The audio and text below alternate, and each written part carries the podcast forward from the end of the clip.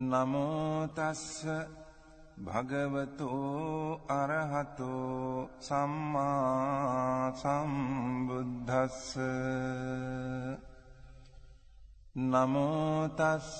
භගවතෝ අරහතෝ සම්මා සම්බුද්ධස්ස නමෝතස්ස භගවතෝ අරහතෝ සම්මා සම්බුද්ධස්ස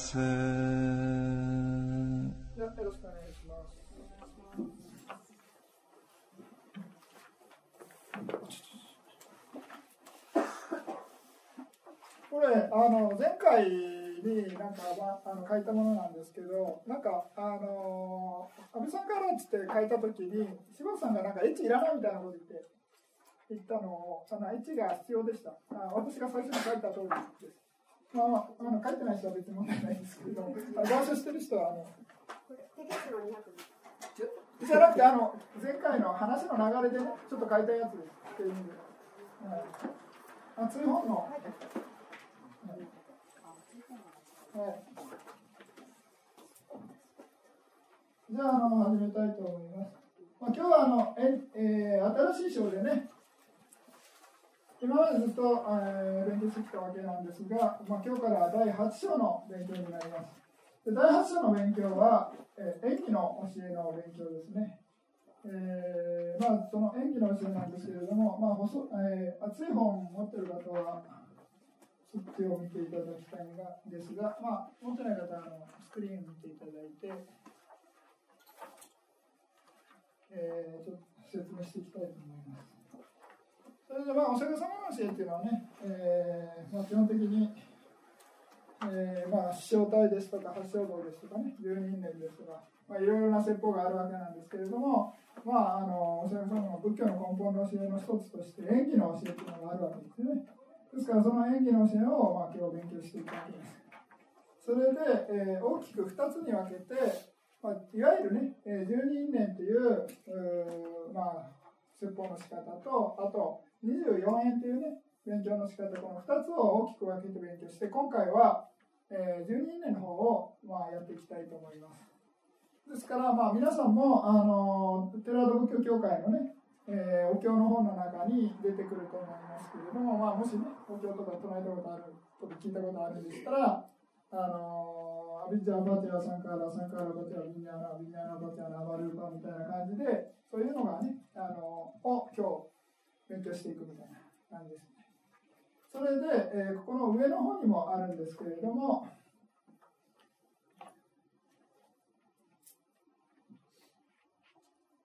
まあ、ある方がある方法である類法の縁となるみたいな、まあ、何のことか分からないかもしれないですけれども、まあ、何しろ、まあ、下の方で、まあ、何しろ、まあ、縁と、まあ、原因のことをね、まあ、えー、まあ、因果ですよね。例えば、まあ、なんかですよね。まあ、原因の因があって、まあ、結果の、結果があるわけですよね。それで、まあ、その関係っていうのを、まあ、縁っていうふうな感じで言うみたいな感じですね。ですからこちらあの因果の関係の、まあ、関係持ってるみたいなのをね縁というわけです。それでまあこちらをまあそのまあ因縁によって起こるものっていうのの「か」っていうのをね縁所掌とかいう言い方があるんですね。ですからまあ別なそのまあ普通ね我々因果法則みたいなことをよく言うわけですよね。ですけれども、まあ、別な言い方すれば、まあ、因っていうのを、まあ、縁としてそれでまあえー、縁所掌っていうかねその「か」っていうのをあの縁所掌みたいな感じですね。それでこことここに働く力をまあ何ですかねここに書いてると何か書いてあるんですえー、因縁の力みたいな。因縁の力だねえー、どこですか縁よいしょ。縁の力ですね。円の円の力ですからまあ何か円があって、まあ、原因って考えてもらっても結構ですけれども、まあ、原因があって、まあ、結果があるわけですね。原因と結果、まあ、それをまあ別の言い方すれば、まあ、円と、まあ、円少々というふうな言い方があるそれで、まあ、円と円少々、まあ、陰とがの間に、まあ、円の力みたいなものがあるわけですね。演技の力。それで、まあ、この円の力っていうのを、まあ、も含めていろいろ勉強していくのが、まあ、あの後半のね、まあ、次回やる24円の勉強でパッターナっていうね、えー、勉強の仕方です。で今回やるのは、まあ、この円の力とかをね説明せずに、まあ、その因果関係をね説明しているやり方っていうのが、まあ、いわゆる十二因縁っていうね、まあ、演技の教えですけれどもそれを、まあ、今日勉強していきます。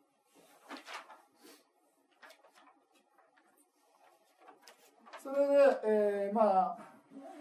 この教えっていうのはねお釈迦様が、まあ、菩提寺の下でね、まあ、お釈迦様じゃないですね菩薩があのブッダになる前にね、えー、菩提寺のもとで、まあ、苦行をずっとやってきたわけですよね出家した後。それで出家を、まあ、この苦行っていうのはね、えー、あまり意味がないっていうことを、まあ、悟られ悟られたっていうかね、えーまあ、理解してそれでもう苦行をやめようということでね苦行林から去ってそれでまあスジャータがお布施した父が湯を飲んでね、まあ、体力を取り戻す少し取り戻してそれで菩提寺の下でね、えー、瞑想し始めるんですけれどもその瞑想し始めて、まあ、最初にねあの出入足感とか言ってアナパナサティですよね、えー、を、まあ、瞑想実践したっていうふうに言われてます。それでその時にまああの夜になってきてね、えー、神通力みたいなのが生じたっていうことで、まあ、過去世を思い出す知恵とかねまあいろいろな生命が死んではどっか別の世界に生まれ変わるみたいなねそういうような知恵が得られたみたいな感じで神通力みたいなのが得られたでその後、まあその演技の教えっていうのを考察したみたいな感じで言われてます。それでその後、えー、その演技の教えを自分でまあいろいろね、えー、観察してそれで、えー、アラカンになったっていうか、まあ、ブッダになったわけですけれどもブッダになった後、まあさらにね自分の悟ったのをまたいろいろ 考察するということで悟った後もまた演技の教えをまあいろいろ考察したというふうに言われてます。ですからその非常に悟る前にもその演技の教えをまあ観察してね悟った後にも観察したみたいな感じで言われてるわけですから、まあ、非常にね、えー、お釈迦様の教えとしては重要なまあ、教えたっていうふうに言われていますですからまああのなんですかね、えー、文語瞑想センターっていうのがあるんですけれどもね、えー、その瞑想センターではヴィパサナ瞑想をねやる前に必ず12因縁をね勉強して、えー、やるみたいな感じですですから、まあ、12因縁も勉強しないと瞑想できないぐらいまで言うようなとこがあるんですよね。ですから、まあ、そういうようなことで、えー、まあ別にあのマハシチョールはねそこまで勉強しなくてもあの指導者がねしっかりしてればあの瞑想する本人はそれほど詳しくなくてもね問題ないということで、まあ、指導してるわけなんですけれどもまあどちらにしてもね、えー、勉強して理解してするっていうことは非常に重要なんでね、まあ、仏教の理解の助けにもなりますし、まあ、瞑想の、えー、進歩の助けにもなるということです。ですから、まあ、そういうようなことでね今日の勉強っていうのは非常に、まあ、重要な、まあ、仏教の、ね、根本的な教えですから、まあえー、初めての人もねちょっと難しいかもしれませんけれども参考になるんじゃないかと思います。それで、えーまあ、この教えの中でな、まあ、どうして難しいかっていうとあと、まあ、注釈者っていうかねあのブッダゴーサ長老という大注釈者がいる大注釈者というかね、まあ、大長老が、まあ、いらっしゃったんですけれども、まあ、その大長老が、まあ、経典の解説書の中に、ね、説明しているのはこの演技の教えっていうのはものすごく、まあ、奥が深くてねあの理解するのが、まあ、難しいみたいな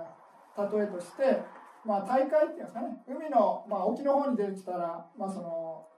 何ですかね海水深が深いっていうかねいうわけですね。ですからそういうような水深が深いところで、まあ、ウサギが、まあ、泳いでるみたいな感じですね。ウサギみたいなのが。そうするとウサギのはちっちゃいわけですね。で足を届こうあの足を届なんかつこうとしてもまあ大きいですからね。当然深いわけですからつくわけないみたいな感じでね。ですからそんな感じで、まあその、なんですかね、普通の知恵の人間っていうのはウサギみたいなもんで、その演技の教えっていうのはものすごく広くて、えー、それで、まああの、なん奥深いみたいな感じで、そういうような例えもありますし、あの、もっと大きい例えっていうのは、あのこの海っていうのはね、まあ、最高あの限られてるわけですね。どんなに広い広い広くても、まあ、基地があるわけですよね。まあ、どんな太平洋であってもね、あのアメリカとか、まあそのね、アジアの大陸とか、まあ、どっかあの端っこがあるわけですね。ですけれども、まあ、その演技の教えっていうのは、まあ、その奥が深くてね、まあ、そういうようなあのその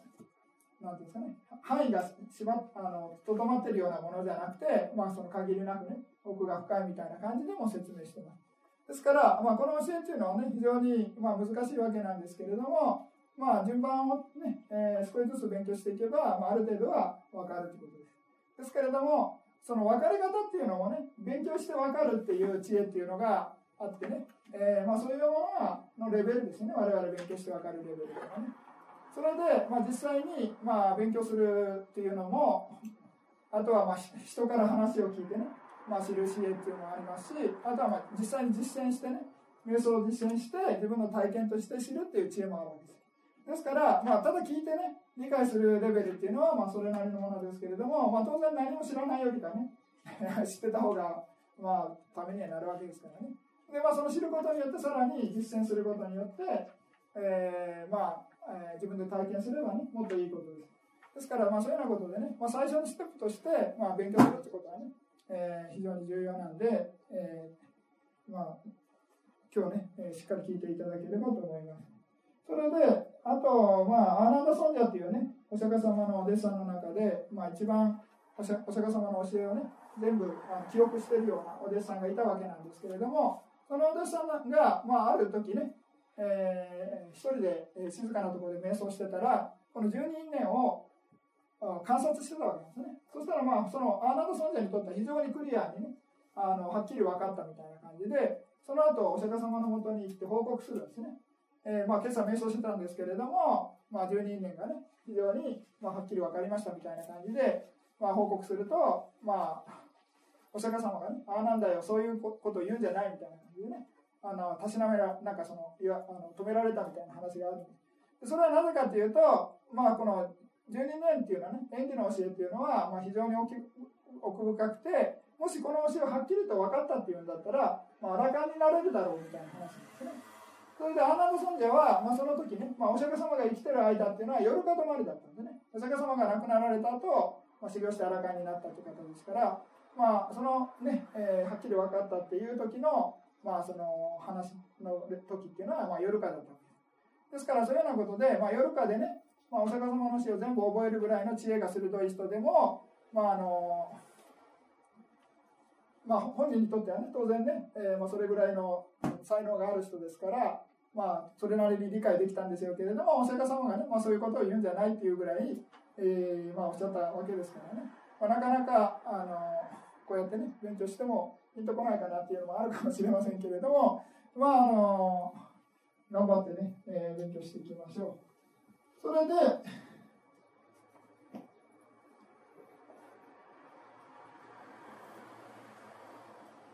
えー、このあさ上のこの24円っていうねこの説明これは、えー、次回勉強します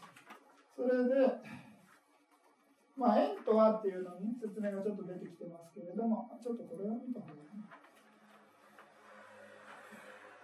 まあ、まず一番上ですね、まあ、円と円諸章と、まあ、円の力っていうのを3項目についての分別である。で、円っていうのはパッチャヤってパーリ語になりますけれども、まあ、原因の方ですね。で、円諸章っていうのは原因の方によって、まあ、これ、えー、59ページね。原因の方によって起こる結果。で、円の力っていうのは、まあ、原因の方が結果に与える力。まあ、その力の働き方として、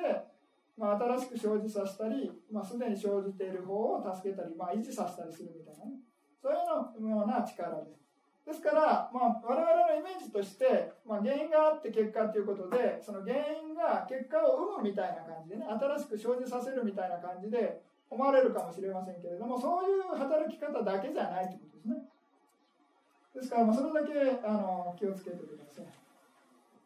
それでまあ今日勉強するのは、まあ、先ほど12因縁と表現しましたけれども演技の仕方っていうねパティッチャ・サムッパーダっていうふうなあの勉強のやり方です。で縁によって縁諸症が生じる。その縁諸症が縁となって炎症症を生じさせるというふうな感じでぐるぐる回ってるようなねそういうような説明の仕方です。で次に保守論っていうのは先ほど説明した時24円っていうような言い方しましたけれどもこれは阿弥陀マの経典のね一番7冊目っていうか 7, 7番目の経典の中の一番最初の説明の仕方なんですね別にこの説明の仕方をずっとやってるわけじゃないんですけれどもあの詳しい円の、まあ、勉強の、ね、始まりの部分ということで円と円諸症だけじゃなくて、まあ、さらに円の力も、まあ、入れて詳しく解くということですね。それで、まあ、先ほどの阿弥陀マタサンガまあ、これこれはねあの阿弥陀マの注釈書で阿弥陀マタサンガっていうのを勉強しているわけなんですけれどもその先ほどあの説明した、えー、ブッダゴサ長老というのはね、えー、症状道論という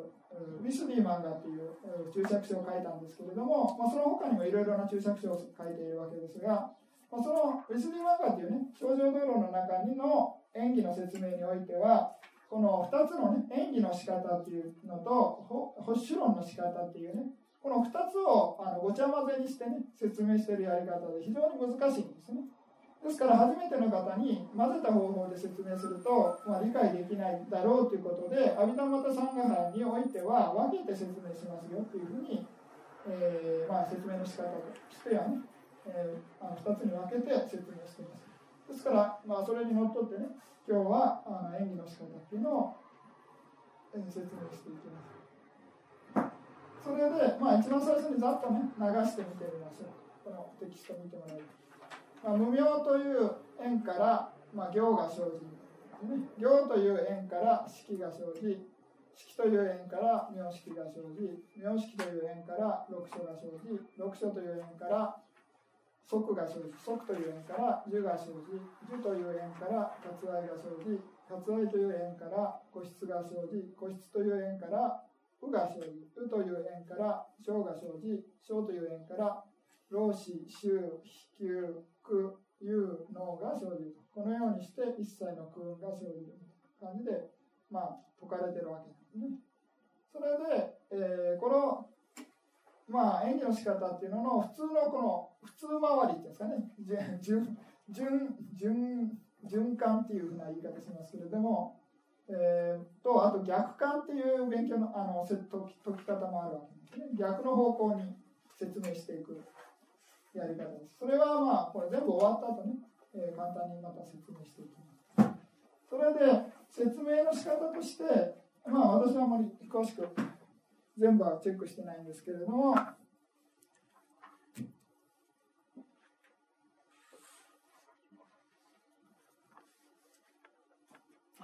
そのこっちで拭いて乾いてって大丈夫あ大丈夫か、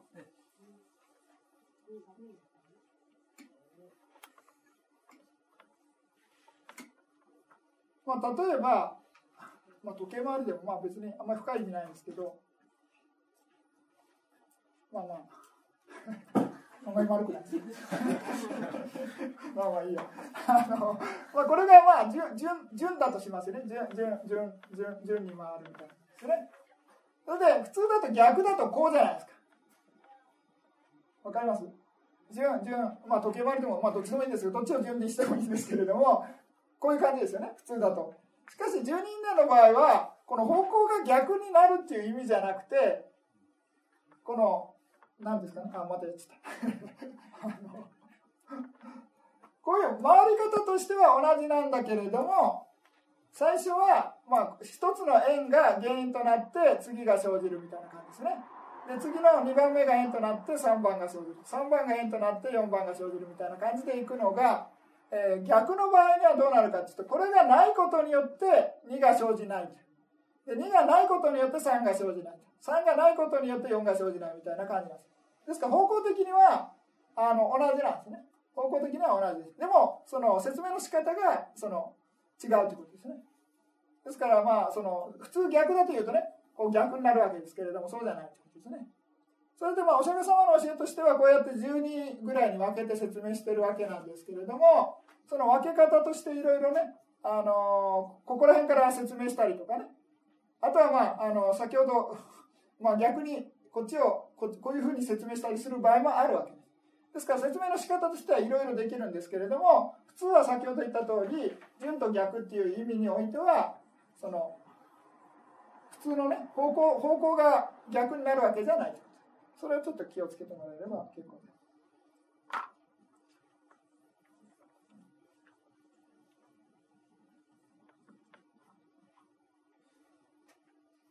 それで、えー、一番最初に何でしたっけ、えー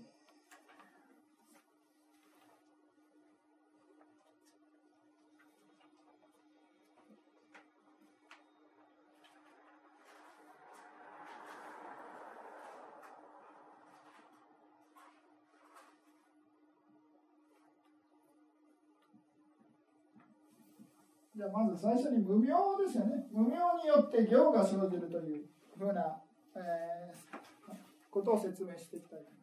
でまず無明とは何かということですね。で熱いテキストにはちょっと詳しく書かれてるんですけれども、えー、知るべき法を知らないことを無明という。で、まあ、その事象というのは、まあえー、不全心とそうする知であるまあ、不全心で悪い心が、まあ、阿弥陀までは12種類あるわけなんですけれども全ての不全心に、えー、モーハっていうね知っていう信条が対応してます。ですから、まあ、無明とは何かっていうと、えー、モーハモーハですね。モーハっていう知ですよってことですね。知信条あるんじまあ、大きいテキストには書いてるんだあの薄いテキストにはね。無明とは何かということで、えー、T 信条というふうに、まあ、アビランバ的には定義するということですね。それで、じゃあ何を知らないかということですね。無明は、まあ、視小体を、まあ、知らないと。まあ、あと前編後編、えー、前編後編十二演技。あれ、音が来たこれはまず視小体っていうのは何かって、まあ、皆さんご存知の通り、えー、4つの聖なる真理ということで、ね、まあ、お釈迦様の根本の、まあ、教えなんですけれども、まあ、いわゆる空中滅動みたいな感じで言うわけですね。で苦の真理っていうのと、まあ、苦の原因での真理っていうのと、まあ、苦が滅した、まあ、真理っていうのと苦の滅に至る真理みたいな感じで、まあ、空中滅動みたいなまあ、そっちのその4つ一つ一つをね知らないっていうのが、まあ、無明であるみたいな感じで、まあ、無明は何を知らないのかというようなことで、まあ、気象体一つ一つを知らないんだっていうような説明ですねまずね。あとまあ前編後編前編後編っていうのは何かっていうとこの、あのー、生まれ変わりとかね、まあ、そういうような説明において、まあ、前編っていうのは過去性のことなんですね過去の性です。我々まあ今が根性ですけれども、まあ、過去にずっと仏教ではねいろいろ長い間生まれ変わり死に変わりしてたわけですねですからその過去に過去のことを前編っていうふうなですから過去をまあ信じ、まあ、対する無知っていうことですねまあ別にあの過去を思い出せないから無知っていうわけじゃなくて、まあ、過去はね別にそんな過去性なんかなかったみたいな感じでそういうふうなことを、まあ、あの思うっていうのはその無明になるわけですね。それで、えー、次に今度死んだら、まあ、来世があるみたいな。仏教では煩悩がある限りは新しく生が生じるっていうふうに言うわけなんですね。ですから、まあ、当然我々は、まあ、悟ってあらかにならない限りは、まあ、新しく生まれ変わるみたいなですね。ですからその次の生っていうかね次から先の生のことを後編っていうふうに言うわけですからまあその死んだら終わりだみたいな感じでね思ってる人っていうのはそういうのは無明であるですね後編に対する無明です。ですからまあ前編後編っていうのをまああの人によってはね過去世は信じるけど、まあ、死んだ後は信じないとかね来世は信じるけど、まあ、前世は信じないみたいな感じでまあいろいろあの種類があるわけですね。ですからこの両方を信じないという、まあ、どちらかでもあのなんですかね両方を信じないような人っていうのもいるわけです。ですからそういうようなことでこの3種類に分けてます。まあ、前世を信じない、あまあ、前世に過去に対する無明、まあ、将来に対する無明、で、まあ、過去と将来に対する無明ということで、まあ、その時間帯をね3種類に分けて説明します。で最後にこの十二縁起のに対する無明ということでね、えー、8種類ですね。8点です。これなんで8って数えるかっていうとこれ4は最初視小体を1つって数えないで4って数えるだけです。ですから視小体が4ですね。5、6、7、8です。十二演技を1って数えます。なんでだって言われてもそういう数え方なんです。ですから、4、5、6、7、8ですね。そういうような感じで、8種類の無知っていうふうなことです。それで無知っていうのは、まあ、例えば、あの目がね、悪い人がはっきり見えないみたいな感じで、ね、まあ、白内障とかね、ぼやけて見えるわけですね。金眼とか老眼とか、まあ、老眼は見えるかもしれないけど、えっ、ー、と、まあ目、目がよく見えないみたいな。ですですから、まあ、サングラスしてるようなもんで、例えば、えーまあ、サングラスしてたらね、みんなあの黒暗く見えるわけですね。で、まあ、もしかしてサングラスいろいろ色ついてたらね、その色の通りにしか見えないわけです。ですから、無明とも同じように、まあ、そのサングラスみたいな感じでね、物事を、まあ、そのフィルター通して、あるがままに見ることできないということですね、無明っていうのは。それで、あと、間違って知るみたいな働きっていうのも無明です。ですから、あの、方向音痴の人とかね、あの、道に迷ってる人が、まあ、あの、なんです目的地がね、北にあるのに、まあ、北に行ってると思ってるのに、逆方向南にずっと行ってたみたいな感じですよね。それはなぜか、まあ、それは無明だからっていうことでね、はっきりわからないから、まあ、逆な方向に進んでるみたいな。まあ、そういうのを邪見とかいう場合もありますけれども、えー、そういうようなことで、無明っていうのはね、正しく物事をはっきり知ることができないような働きっていうのを、まあ、無明と。ですから正しく知ることができないから間違って知ってしまう。そういうのが無明だってことです。ですからまあ今8種類の説明しましたけれども、その一つ一つに対して正しく知ることができない感じですね。それで、これ、レディー・ソヤド、まあ、ミャンマーのね、あの有名なソヤドの本かなんかに載ってて、まあ、多分その人も誰かから聞いた話だと思うんですけれども、まあ、ある、なんかその馬にね、あの、干し草っていうんですか？なんか馬に食べさせる草は何ていうんですか？干し草っていうんですか？なんていうの？わかんないですけれども。えっと、それを食べさせるみたいな感じで、でもまあ、あの、本当は馬は、その自然のね、雑草みたいな草みたいなのを直接食べた方が、まあ、喜んで食べるんだけれども、まあ、季節でね、まあ、そういうものがなくて、まあ、その草を、まあ、その、なんですね、あの、干したやつを、まあ、食べさせるわけですね。で、その時に、あんまり食欲がないみたいな感じだから、目、あの、馬にサングラスですね。緑の、緑色のサングラスかけさせて、ただまあ緑に見えるじゃないですか。ですけど、それでかけさせたら、なんか喜んで食べ出したみたいな話があるんですよね、その話。まあ、まあ、私はその時すぐ嘘だと思ったんですけれども、大体まず馬が色を見えるかっていうのが怪しいんですね。多分色盲じゃないかと思うんですけれども、まあもう、たとえ見えたとしても、まあ匂いとかあるわけじゃないですか。あのやっぱりねあの乾いた草と当然ねあの生の新鮮な草っていうのはね雑草っていうのは当然違うでしょうからね、まあ、一応話としては、まあ、別に正しい正しくないはどうでもいいんですけれども、まあ、話としてはそのねあのサングラスによって、まあ、そのあの草がね新鮮な、まあ、草だと思って喜んで食べるみたいな感じで、まあ、無病も同じようにね我々はいろいろな、まあ、生まれてからねこの方いろいろな教育とかね、周りの環境によって、我々は知識がいろいろ出来上がってね、いろいろな見方を持ってるわけですね。ですから、その見方によって我々はどうしてもね、影響を受けて、正しく物事をあるがままに見ることができないわけです。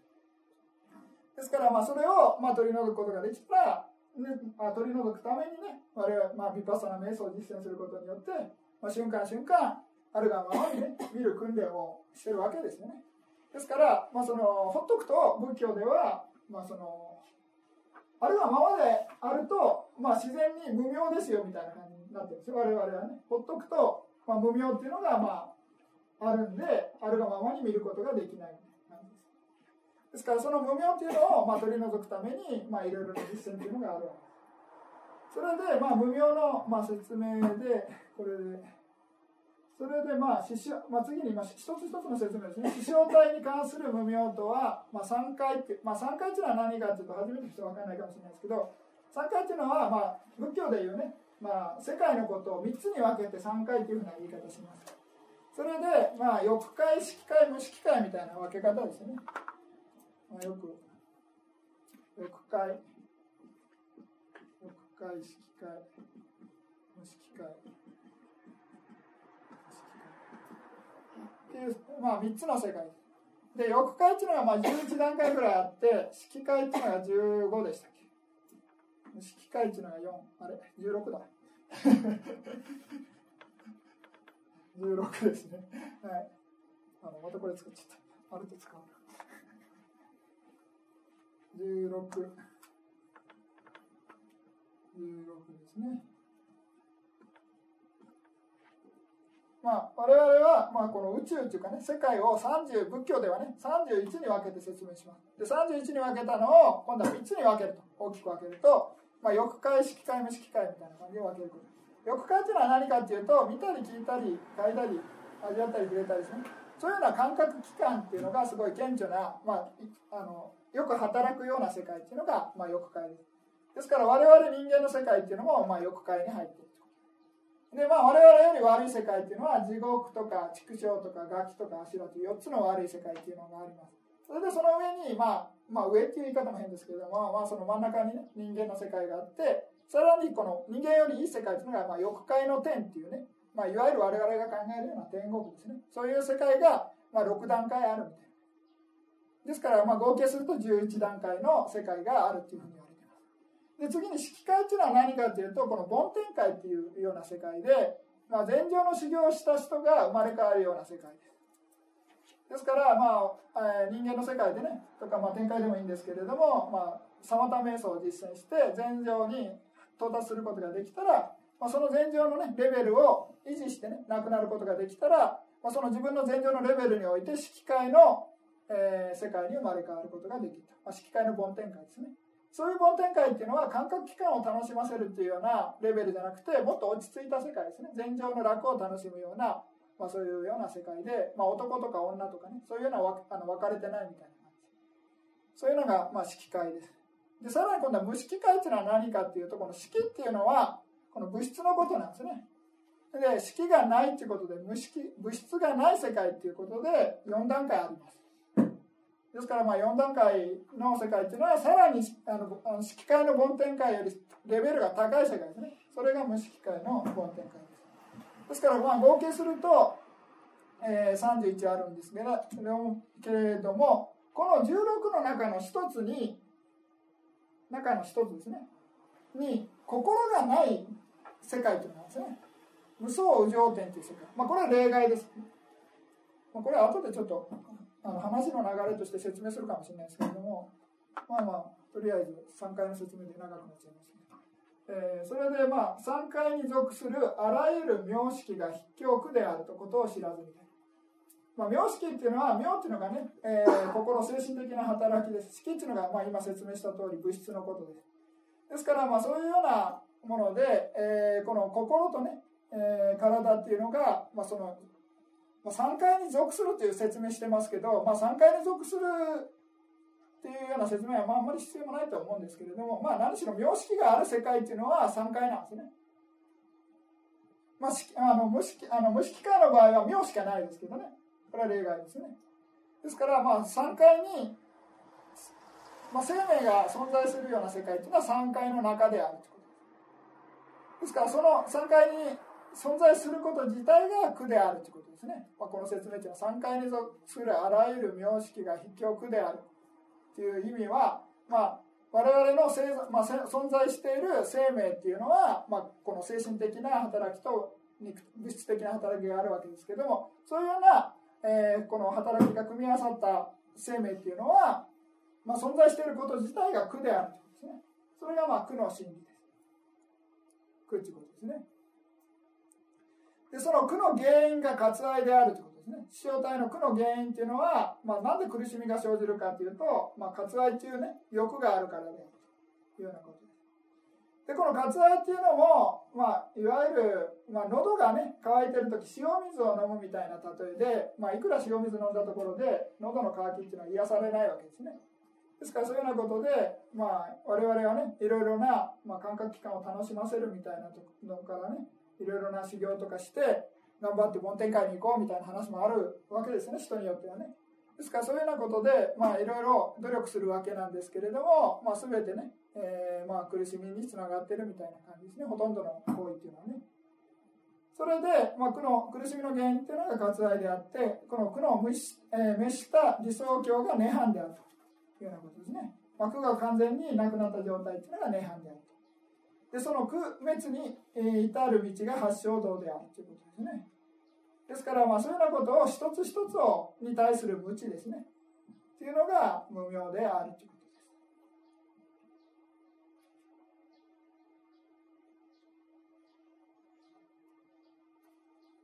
ですからまあ我々存在が苦であるっていう話をしたとしても普通だとねそんな暗いこと考えないで明るくいこうよみたいな話になるかもしれないですよね。でもまあ一応仏教の高いレベルで見るとまあいろいろね、まあ、生きて、まあ、生存してる、まあ、生まれた限りは、まあ、年取ってね、まあ、病気になって死ぬっていうのから始まってまあいろいろね、あの嫌いな人と付き合わなくちゃいけないし、まあ、好きな人と別れないといけないとかね。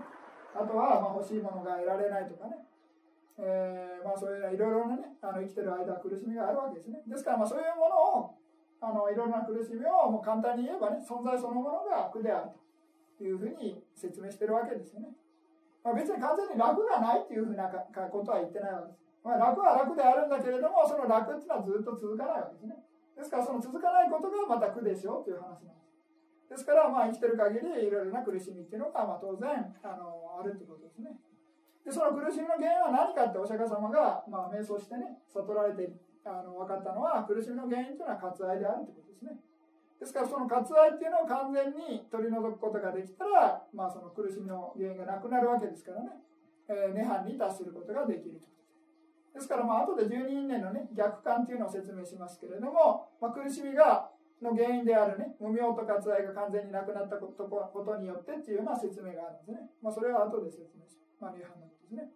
で、まあ、苦の滅に至る道が八正道で、まあ、これ実践方法ですね。仏教の実践方法が、まあ、八正道っていうのを説かれている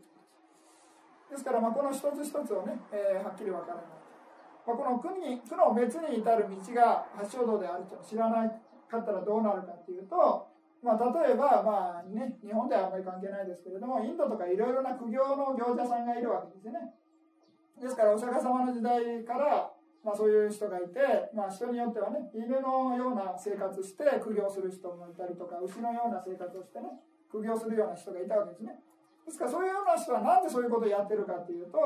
まあ、そういうことをやれば早く自分の悪業を使い果たしてね、まあ、借金を返すみたいな感じで苦しめてそれでその苦しみによって、まあ、悪業をね減らしていくことによってまあ最後にはね、えー、涅槃に達することができるっていうふうに思ってるわけです。ですからその苦の滅に至る道が発祥道であるということを知らないから、まあ、間違った実践方法をやるということ。ですからそういうことにつながっていくわけですね。ですからまあいろいろな実践方法がありますよね。ですからまあ極端なね今みたいなじゃなくてもね、えー、まあ例えば、まあ、梵天界に生まれればまあ、ずっとね永遠に生きられるみたいな感じとかあとはまあね創造主を信じれば、まあ、永遠の天国でねえずっと暮らすことができるみたいな話がいっぱいあるわけですね。ですからそれは何かというと、ま、苦の滅に至る道が八正道であるということを知らないということですね。で仏教では、まあ、どんな高いレベルの世界に行こうとも、まあ、そのね一体業が尽きればまた別な世界に生まれ変わるっていうふうに言うわけですね。ですから、まあ、他の宗教でいう、まあ、永遠の天国っていうところに行ったとしても仏教ではね永遠という概念ないんで まあ、永遠という概念というか、まあ、永遠にそういうね生存することはできないという発想なんで、まあ、そこに行ったとしても棒が尽きるとまた下にね落ちてこないといけないみたいな感じですね。まあ、一番、まあ、例えば、まあ、この高いレベルに行ったとしても徳が尽きてなあな寿命が尽きてねなくなるとまた下に行ってでさらにまた寿命が尽き徳がなくなってね寿命が尽きてなくなるとまた下に行くみたいな感じですね。で下に行った時にまあなんかね、あの、環境が悪くて、まあ悪い友達と付き合ったりとかね、まあそういう悪い先生から教えてもらったりすることによって、ななんか、まあ悪いことをするとしますよね。そしたら、もっと悪い世界に生まれ変わるということで、地獄とか、畜生とかガキとか柱に生まれ変わる可能性があるわけですね。どんなに高いレベルから、でも、どんどん徐々に落ちていってね、悪い世界に生まれ変わる可能性があるというですですからそういうようなことで、まあ、どんなにねあの頑張って修行してね上の方に行ったりとかまあ、そういう永遠の天国にね行ったとしても仏教では、まあ、そういうの子にはずっといることはできないそれでまあそういう苦しみの流れから、まあ、抜け出すには頑張って修行してね下脱するしかないということですねこういう輪廻の苦しみから。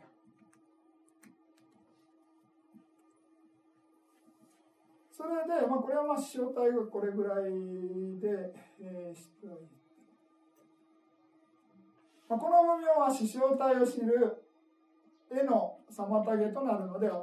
次に前編に対関する無知とは前編すなわち過去に生じていた運書回を信じないと。まあ、こう運書回というのは五運とか十二書と十八回とか、まあ、この存在そのものをね分けて説明するやり方です。ですから先ほど名式っていう説明ありますよね。名式っていう分け方っていうのは存在を2つに分けている。物質と精神的なもの分けたら名式。それを今度は5つに分けると五運っていう分け方になります。で、まあそれを12に分けると12章ですね。18に分けると18回ということで、まあ仏教用語で。でもまあ簡単に言えば存在ですね。まあ生命みたいなことです。ですからその生命っていうのが、えーまあ、過去においてね、生じていたことを信じない。しかし来世は信じる、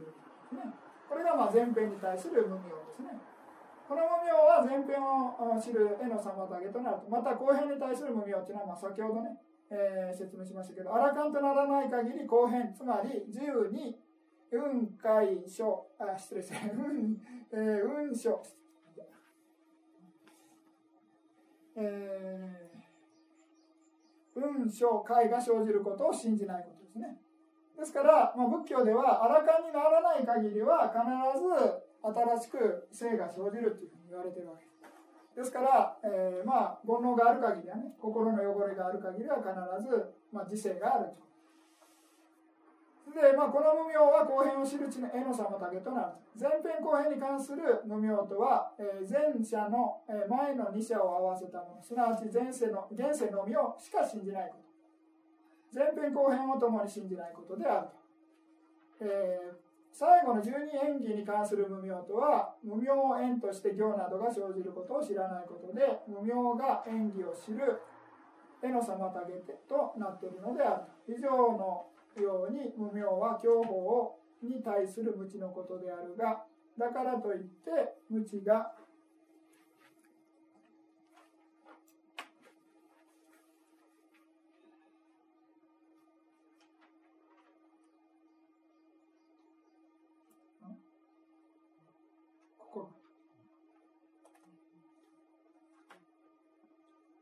全ての無名、あ、無知がもう知らないからといってですね、まあ、知識がないからといって無名じゃないよっていう意味です。わかります？ですからまあ我々知識なんか知らなかったら当然ただ知らないとだけですね。情報が足んないとだけです。ですから情報が足んないことを無名っていうわけじゃないよということですね。えー、だからといって無知が、えー、全ての無名というわけじゃない。上の8点に関する無知のみを言うのであると。ですから我々、私がね、例えば、あの、なんだっけ、量子物理学です。まあ何でもいいんですけど、あの、科学でも物理でもね、あの、経済でもいいんですけれども、そういうの知らないからといって、まあそれは当然無知かも、まあ世間一般的に無知って、それに対して無知っていう表現しますけど、仏教でいう無名じゃないよってことですね。うん、まあそれごちゃ混ぜにしないよってことですまあ、例えば、ブッダの知っている範囲までアラカンが知らないからといって、そこに無知が、無名があるわけじゃないということですね。アラカンの知恵がブッダに及ばないだけであると。まあ、例えば、まあ、太陽の下にね、まあまあ目の例えですね。まあ視力がいい人は遠くまで見えるけれども、まあ目悪い人はね、えー、近くしか見えないとかね。あとはまあ太陽の光によって明るければよく見えるけど、暗かったら見えない。夜だとね、遠くまで見え見えないですね。ですからそういうようなことで、まあ、能力の問題とか知識の問題だけであって、まあ、無病とはちょっと違うということですね。まあ、それを、あの理解してもらえればいいと思います。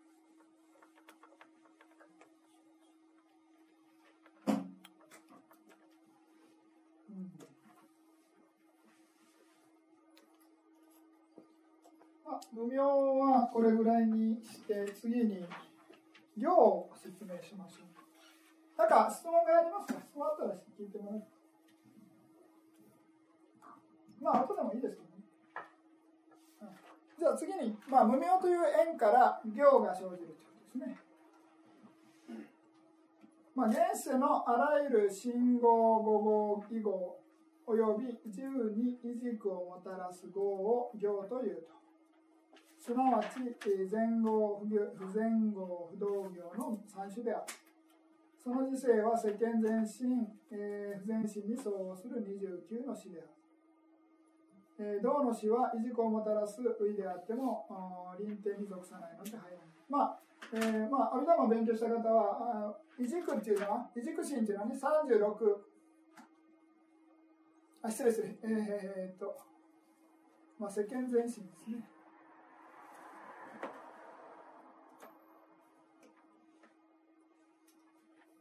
これは関係ないか。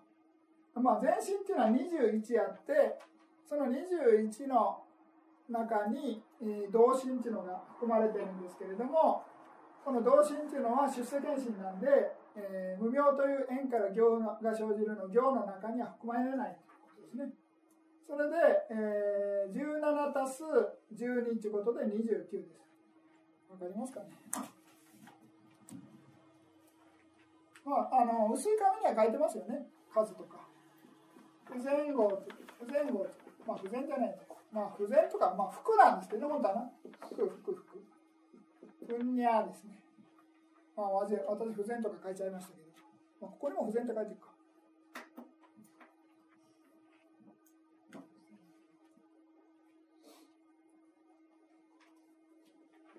これも不全って書いてますね。本当はまあ用語的には服なんですけどね、まあ別に不全と大丈夫です。不全行ですね。っていうのが12。まあ全行っていうのが8、5、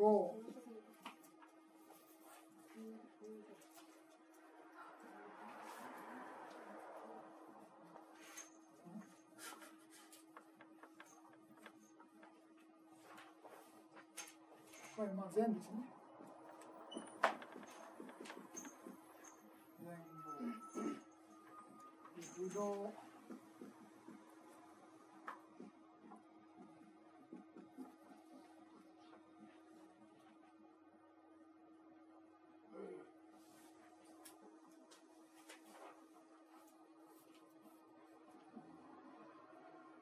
大丈夫です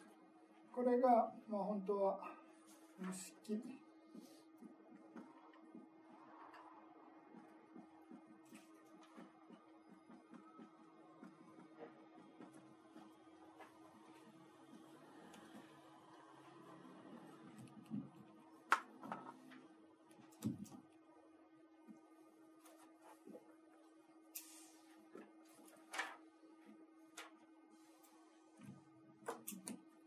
まあ、我々は、えー、まあ、先ほど無名の説明しましたけれども、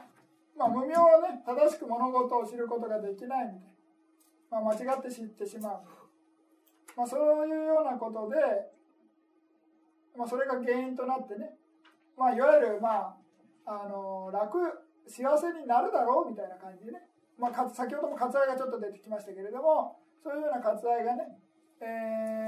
原因となって、まあ、良いこと、まあ、真空いいの、まあ、体とか言葉ですね。口って書きますけどあとはまあ心。その3つの行為によっていろいろ行為を起こすわけです。でその行為を大きくあの心をね、えー、伝の種類で説明すると、まあ、29の数に分けることができるというようなことですね。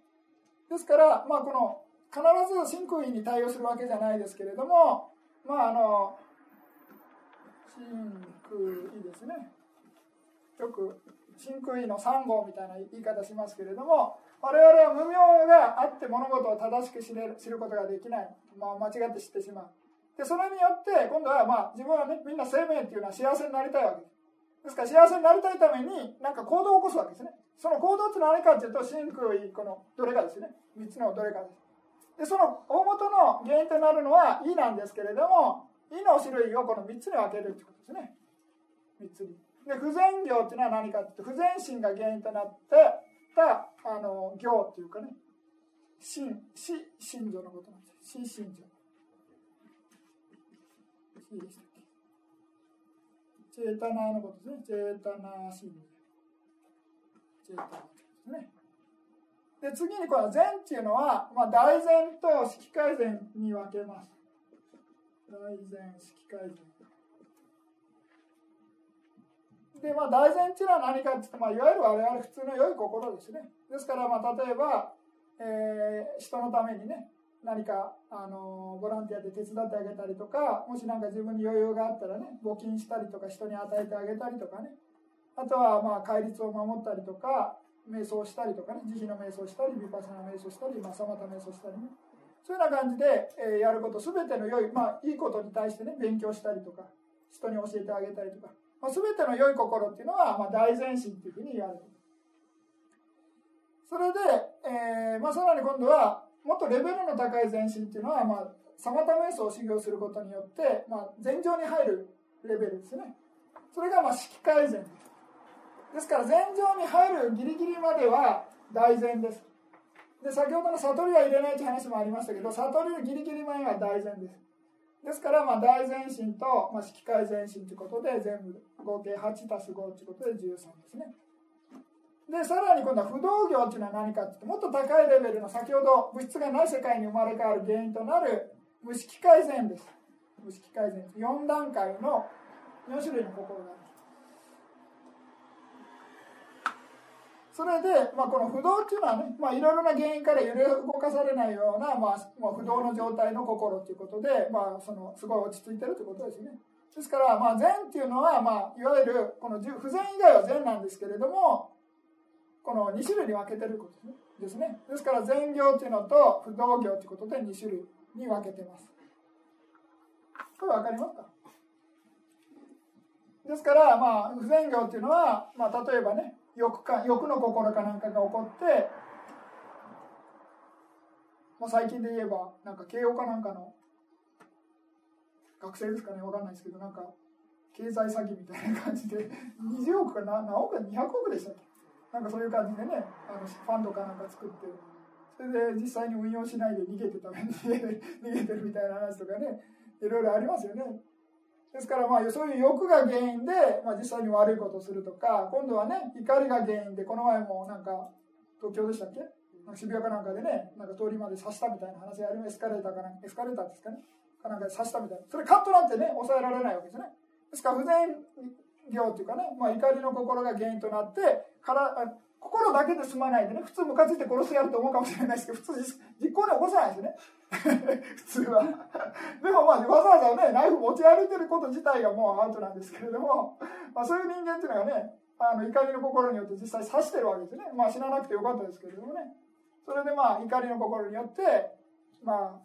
こういうね殺生したりとかね。まあ欲によってまあ盗みをしたりとかまあいろいろあるわけですね。あとはまあいろいろね不倫とかして問題を起こしたりとかねそういうようないろいろなものがあるわけ。ですですからそういう原因っていうのは、まあ、12種類のね不全っていうのが原因不全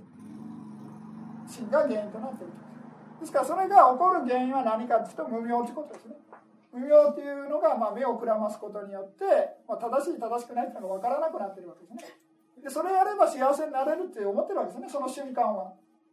ですからカットなってね刺しはね自分はスカッとすると思ってるかもしれないですけれども後で大変なことになるわけですけどね。ですからまあなんかねお金が欲しいからっつってねあの騙したとしても結局はねあのバレたら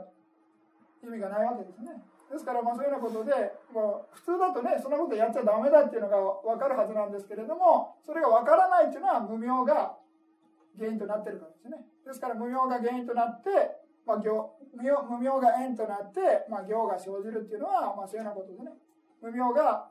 目を、まあ、正しく物事を知ることができなくして間違って知らせるっていうことですね。それでまあそういうような状態になって自分がね幸せになりたいっていうような気持ちがねいろいろな行動を起こすわけです。真空意の行動。でその真空意の行動を起こす原因っていうのが3種類あるってことですね。その3種類っていうのは死って言われる、まあ、チェータナって言われてますけれどもまあ、その生徒なっていうのがね死っていうのが原因となってあ、まあ、まあさらに次の円の説明になるわけですけどね行によって式が生じるみたいな話になってきます。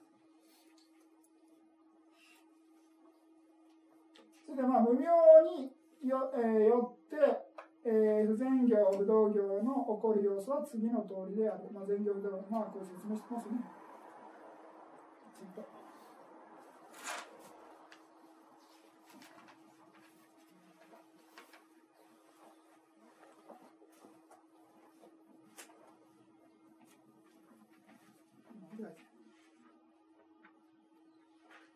ちょっと名式運、を得てる限り生老病死などの不可避の苦をはじめとして財の喪失愛する者との別離憎む者との出会い求めて得られないなどのさまざまな苦を受けるが割愛を抱く人々は無明に妨げられてその苦を見ることができずまあその無明ですよね苦を正しく見ることができず、まあ、善行不善行をなすのであると。あじゃあ失礼失礼。善行不動業をなすのであるですね、えー、摂政などの不善行を摂政などの不善行を行えば前世ではあ失礼して現世では人に嫌われまあ、時世では利前地に落ちるなどの結果を招くですね。ですからまあ普通ね、まあ、動物とか、ね、昆虫とかだったらまだましですけれども、まあ、人とか殺したらね当然ね現世においても、まあ、刑務所で捕まったりとかねひどい時には死刑になったりするわけですね。それでまあそれそこまでいかなくても、まあ、人から嫌われるっていうのはね、まあ、確実ですね。それでまあね、えー、仏教では、まあ、煩悩がある限りね次の性があるということで、えーまあ、次の自由ではね、次の世においては悪い世界、地獄とか畜生とか崖柱に生まれ変わる、まあ、結果を招くみたいな感じですね。で、まあ、盗みとかね、まあ、邪淫ってね、まあ、浮気するみたいな感じですね。もう同じく同様である。で死を望む人が毒を恐れないように無明のためにその結果を見ることができない人々は殺生などのえー、真悪悪行をなしまた大事が大便をもて遊ぶように邪欲行をなどの、えー、貪悪行をなすのであるということですね。まあこれで簡単に説明。なんか質問ありますか？まあ、ちょっと順番が少し行き過ぎてる。まあ今無明によって縁外によって行が生じるの説明です。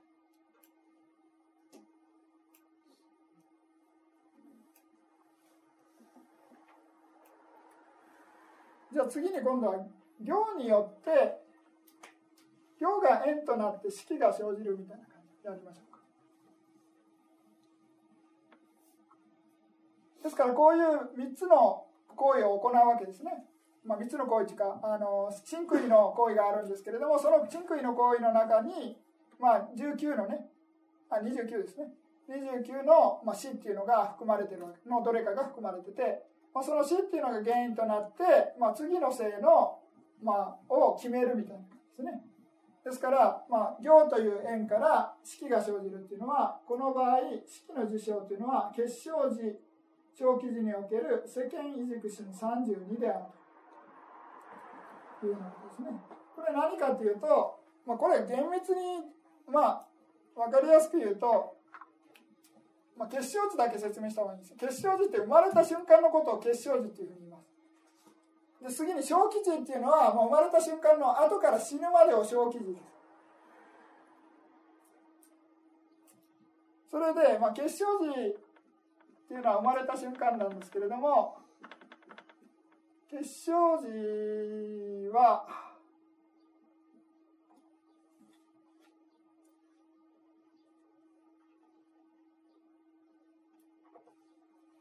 まあ、1、9、5、4、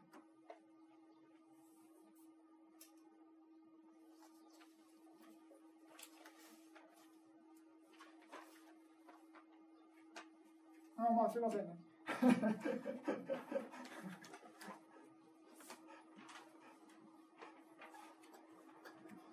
まあ昨日からどうやって喋ろうかなっていろいろ考えてたんですけど。えっと、まあ、結晶時っていうのは生まれた瞬間の心で、まあ、その性っていうのを決めるね重要な働きなわけです。それで先ほどの不全業を成した場合は地獄畜生ガキアシュラに生まれ変わるわけですね。ですからそういうような世界に生まれ変わるのは一種類で、えー、不全、あのー、不全異軸心のね、えー、一種類、まあまあその心一つ一つ説明したら面倒面倒面倒まあ何それ一種類ですね。ごめんなさい。それで次に、えー、今度はこの前副前後の中の大前ですね。大前の場合はどうなるかっていうと9種類になるね。本来18なんですけどね。種類としては、えー、大軸心と、えー、無因のね、えー、全員はい。全員はい。水道？サグ水道。サグ水道心。書きます。まあまあまあ。まあまあ、ウィンのシャグ水道、これ不全の偶然のシャグ水道で、この1っていうのは無因のシャグ水道、これ大前、大軸心。まあまあこれちょっとね、勉強したりしたらいいんですけど。で次に今度は、色界の全身ですね。色界の全身の結果として、色界の異軸心5。それで今度は不動業の結果として無色界の異軸心4というふうな感じで分かれてます。ですから生まれ変わりに関してはこの19種類ですね19種類の分け方になりますでそれ以外にこれ32って先ほど出てますよね。32っていうのは何かっていうと32-19こういう分け方したらまずいか。まあいいや、えー、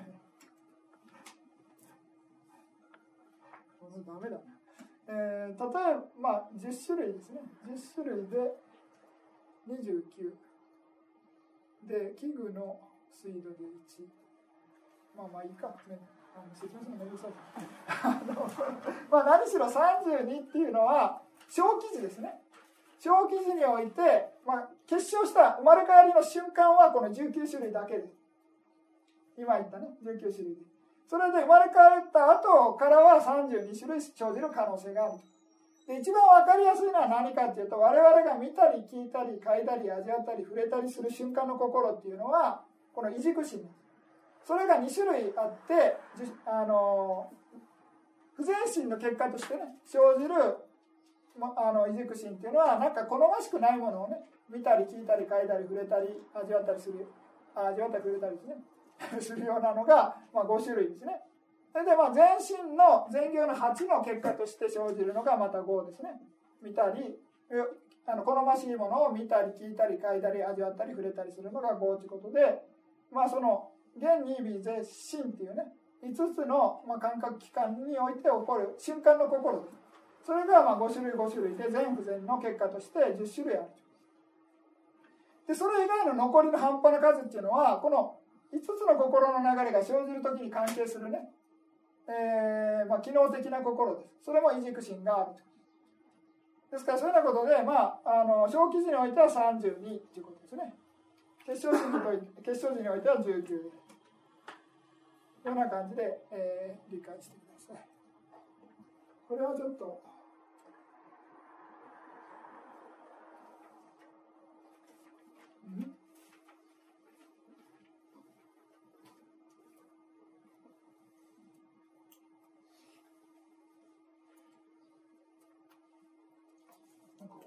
あんまり説明がないです。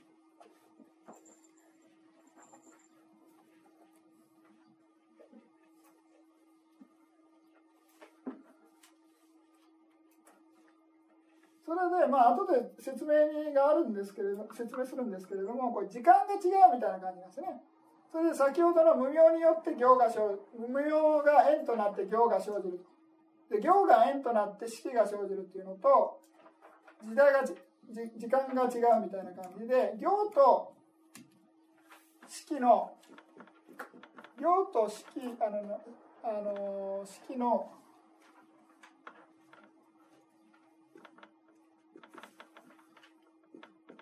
の間にこの過去性と過去と現世みたいな感じはその性が変わってんですね。これなぜか結晶っていう説明しましたよね。わかります？ですから、まあ、我々人間として生まれてますよね。その我々人間として生まれてるのは何かっていうと、まあ、普通大前進の結果として我々人間になってる。人間になるにはこの9種類の結晶心として生まれ変わってるわけ。ですですから我々はこの9種類のどれかにとしてこの式が生じてるわけなんですけれどもこの式が生じた縁というのは何かというと過去世において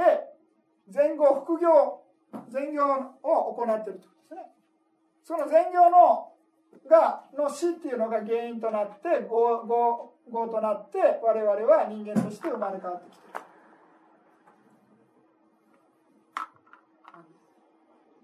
ですからまあ例えばあの不全業を成したとしますよね過去において。そしたら、まあ、それによって、まあ、結晶心としては、えー、不全の、えー、シャグ水道心1によって、まあ、動物に生まれ変わるとします。で動物に生まれ変わった後、まああのその後ずっとね生きてるわけですけれどもその中でいろいろねあの苦しんだりとか、まあそのまあ、動物は動物なりに楽しんだりとかいろいろな結果があるわけですけれどもそういうようなことで、まあ、あの過去の業によって、まあ、過去の、まあ、行が縁となって式が生じた。ですから行と式の相中っていうのは性が変わってるということですね。まあ、それだけちょっと、まあ後で説明しますんで。じゃああのちょっと休憩取りましょうか。15分ぐらい取って。